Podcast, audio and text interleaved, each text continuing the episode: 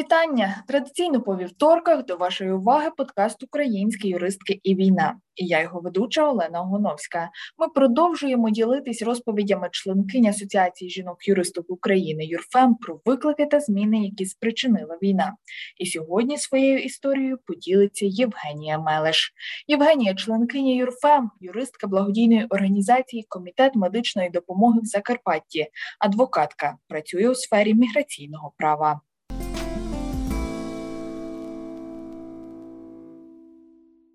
Пані Євгенії, розкажіть, будь ласка, як змінилося ваше життя і, зокрема, професійна діяльність з початком повномасштабної війни?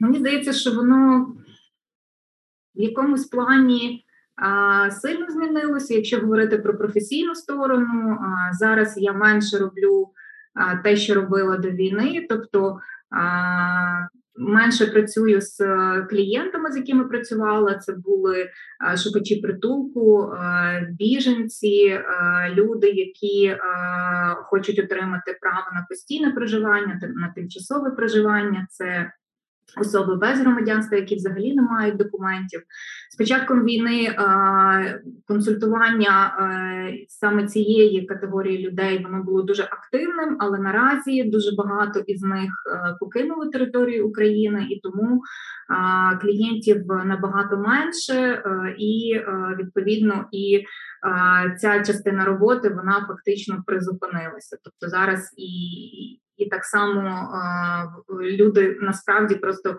переймаються трохи іншими проблемами, так а юридична сторона вона залишається трошки позаду.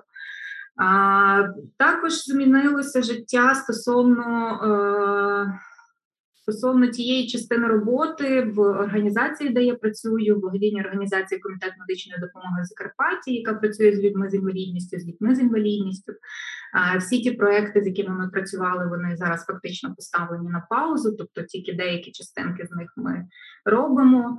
Все інше е, воно зараз е, очікує на те, щоб е, ну ми десь дивимося, де ми можемо розпочати роботу, але зараз е, ситуація така, що все стоїть на паузі. Тобто організація трошки переорієнтувала свою роботу, і зараз ми займаємося тим, що ми надаємо гуманітарну соціальну допомогу людям, які переселилися до нас з інших регіонів. Ми зараз робимо дуже велику роботу по підтримці закладів охорони здоров'я, по наданню їм ліків, по наданню обладнання, реабілітаційного обладнання. Зовсім нещодавно ми змогли е, передати 11 е, швидких автомобілів швидкої допомоги для українських лікарень. і Фактично е, розподілили їх по всій частині України, там де йдуть активні бойові дії, і передали їх, і вони достатньо вчасно туди доїхали. Що ще ми робимо? Зараз ми трошки починаємо вже думати над тим, щоб закривати, щоб почати роботу на середньострокову перспективу, тому що дотепер ми працювали на те, щоб е, надати допомогу швидко, ту, яку потрібно одразу надавати. А зараз ми бачимо вже, що виникають. Е, такі питання, які е, не можуть бути розв'язані дуже швидко протязі тижня, місяця. Тобто, ми розуміємо, що для частини, наприклад, внутрішньопереміщених осіб буде така ситуація, що їм просто буде нікуди повертатися, тобто і над цим потрібно буде працювати. Так само з закладом, яким ми працюємо, з Вільшанським дитячим будинком інтернатом, там теж є релоковані молоді люди з інвалідністю, діти з інвалідністю, які яким теж частині з них буде нікуди вертатися. Тобто, ми розуміємо, що ми маємо працювати теж над тим, щоб щоб забезпечити і їм максимально комфортні умови перебування але водночас і працювати над тим, щоб е, та робота, яку ми робили до тепер у Вільшанському будинку інтернаті, вона все таки продовжувалася, тому що частину приміщень ми е, керівництво е, закладу повинно було віддати для поміщення інших релокованих дітей з інвалідністю, молодих дітей з інвалідністю, і фактично, наприклад, там частина певної реабілітаційної роботи вона на певний час призупинена, і ми розуміємо, що все-таки це має працювати, і е, оці, оці, речі е, і, думання над тим, як це має далі виглядати. Воно зараз у нас все е, в активній фазі. Ми це проговорюємо з нашими партнерами, закордонними партнерами. Тобто ми обдумовуємо, які можуть бути варіанти. В особистому житті, вдома, ну важко, важко зараз щось планувати. Те, що обмежує, це те, що ти не можеш фактично, ти не керуєш е, своїм часом. Ти максимально на що я можу розраховувати, це на 2-3 дні а, скерувати те, що я можу робити. А а інколи буває так, що я мені доводиться відміняти деякі зустрічі, мені доводиться дещо змінювати дуже швидко. Тобто життя пішло в дуже швидкому темпі, і інколи мені здається, що що мені хочеться просто поставити все на паузу. а Я розумію, що мені це зараз не можна робити. Тому е, сім'я моя тут. Ми е, не виїжджали з початку е, війни 24 лютого. Трохи нам легше в цьому плані, тому що ми живемо безпосередньо біля кордону, тобто до кордону, до словацького, наприклад, кордону мені 10 хвилин їзди, і я вже на кордоні. Тобто, це, це такий фактор, який насправді допомагав і він певною мірою давав розуміння, що якщо щось, то я швидко можу зібратися і поїхати. Тому це допомагало е, триматися тут, розуміти, що твоя робота і тут потрібна, і якщо ну максимально допоки я можу це робити тут, і моя сім'я може це робити тут, ми маємо це робити і допомагати людям. Ви говорили, що допомагаєте медзакладам, зокрема, була ця масштабна покупка автомобілів. Як вам вдається це реалізовувати?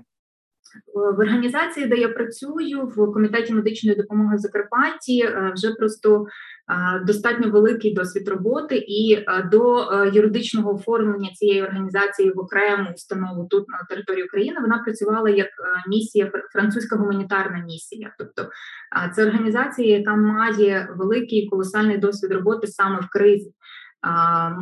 В керівниці нашої організації було розуміння що потрібно робити, наскільки швидко це потрібно робити, і воно насправді давало і нам і колективу впевненість в тому, що е, так, ми ми мусимо, ми маємо швидко зорієнтуватися, ми маємо швидко е, зрозуміти потреби, і, і, і це насправді е, допомогло. І е, як тільки почалася війна, ми одразу.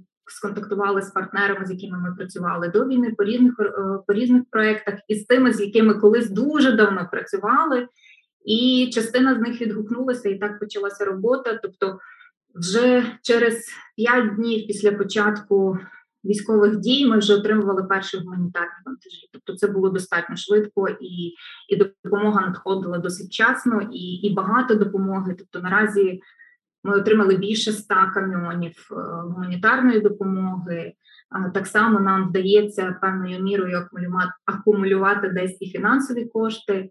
Е, щоб ми могли закупати е, ліки, наприклад, для лікарень. Тобто, щоб щоб для розуміння для однієї лікарні це приблизно е, список на 300-400 тисяч гривень. Це достатньо велика, велика сума. Ви слухаєте подкаст Українські юристки і війна, серія розповідей членкинь Юрфем про війну, яку розв'язала Росія проти України.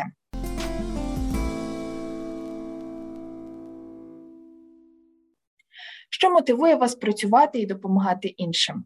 Е, ну, мотивують насправді люди. Е, мотивує те, що дуже дуже багато людей допомагало, зібралося, і і люди хотіли допомагати. Люди приходили, дзвонили. Ми хочемо бути волонтерами. Тобто розуміння того, що ти не самий, і в тебе є і команда, і навколо поруч і люди, знайомі, друзі, які готові допомагати будь-чим. Тобто, якщо серед ночі потрібно було вставати, серед ночі, якщо е, в день, то в день.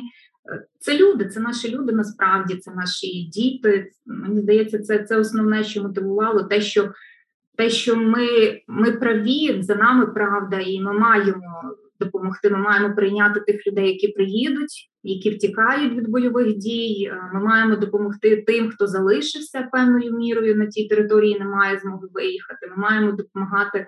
Е, лікарям, які теж поставлені в умови, коли їм потрібно дуже швидко і дуже великій кількості людей надавати медичну допомогу, і вони мають мати з чим надавати цю допомогу. Тобто люди в основному це люди. Це мотивація і бажання людей допомогти, і і те, і розуміння того, що що правда за нами, ми в себе вдома, ми на своїй території, і ми, ми, ми маємо перемогти, ми мусимо. Чи переоцінили ви свої цінності внаслідок цих чотирьох місяців повномасштабної війни? Мені здається, що основне те, що зрозуміло, це те, що я маю цінувати кожен момент, який я маю, те, що я маю змогу зранку випити каву, стати зранку, так, те, що я маю змогу поспати, те, що навколо мене рідні люди, те, що моя дитина біля мене, що мій чоловік біля мене, що батьки тут поруч. Тобто це, це і навіть той ту, ту кожну хвилинку, яку я маю змогу з ними спілкуватися, а спілкування зараз е, обмежене через те, що у нас просто немає часу, і я розумію десь батьків, наскільки вони теж витривалі, і вони розуміють, що і, і наскільки вони допомагають і підтримують, е, і розуміють, що роботи дуже багато, і ми насправді інколи дуже зашиваємося, інколи просто навіть приходимо і сідаємо і мовчимо. Тобто ми не маємо сил навіть говорити. Ти наговоришся за день настільки, і ти навіть і. І, Але оця от фізична близькість, що ти можеш е, кілька хвилин, там навіть до півгодини можеш побути з ними, просто побути з ними, послухати їхню мову, е, отримати, от зарядитися тією енергією, ото, ото напевно, основне. Е, І так само те, що е, війна показала справжність тих людей, з якими ти працюєш, і, і, і те, що ти насправді дійсно був з цими людьми дотепер, і, і ти бачиш, що ці люди зараз не підходять тебе, вони в них схожі цінності, в них схоже розуміння, вони так само працюють разом із тобою, і мені здається, що що це напевно саме основне. Е, дуже важко в тому плані, що ти не можеш ти не можеш планувати. Оце, оце це найважче, але мені здається, що те, наскільки ми переорієнтувалися, наскільки ми зараз вже вміємо структуровано робити, наскільки вміємо відділити основне від від другорядного, тому що спочатку тобі здавалося, що ти маєш все охопити, ти маєш все зробити, а ти розумієш, що ти фізично не можеш цього зробити, і ти мусиш ставити пріоритети, і ти мусиш відповідати в першу чергу на пріоритетні дзвінки, мусиш від від е, повністю від відділитися від того, щоб на другорядне е, зосереджуватися. Тому оце, оце от.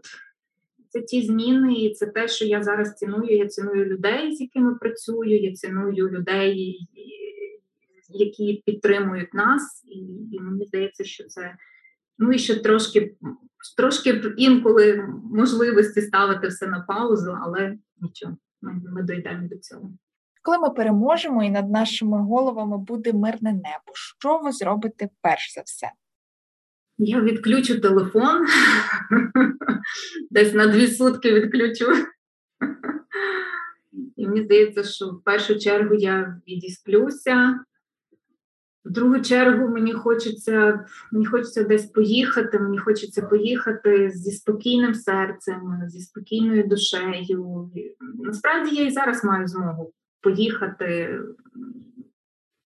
виїхати, але але немає того, того, того спокійного такого стану, з яким ти ти дійсно от, ти, ти, ти можеш подорожувати, ти можеш насолоджуватися навколишнім. Зараз всі, всі вся голова, всі твої. Всі твої думки, вони насправді тут, і і ти постійно працюєш над тим, щоб десь я чи я нічого не забула, а я там віддзвонилася, а там я там я попередила, тут я сказала. Тобто е, Оце, напевно, мені здається, що я поїду подорожувати і насолоджуватися. Просто, напевно, навіть їздою от по автобану, шумом машини і кавою на заправці. Мені здається, що це буде це буде основне. А потім, вже опісля, як трошки відпочину, я все-таки хотіла проїхатися тими містами, куди куди ми надсилали допомогу, побачити тих людей, з якими ми контактували, які там роблять величезну роботу, і ти розумієш, що в якому в якій ситуації вони складні. От хочеться побачити цих людей, хочеться їх обійняти. Так, поки так. Дякую вам дуже за розмову. Юристка Євгенія Мелеш стала героїною подкасту Українські юристки і війна. Я Олена Огоновська прощаюсь з вами до наступного тижня. Бажаю мирного і спокійного дня. Слава Україні! Героям і героїням! Слава!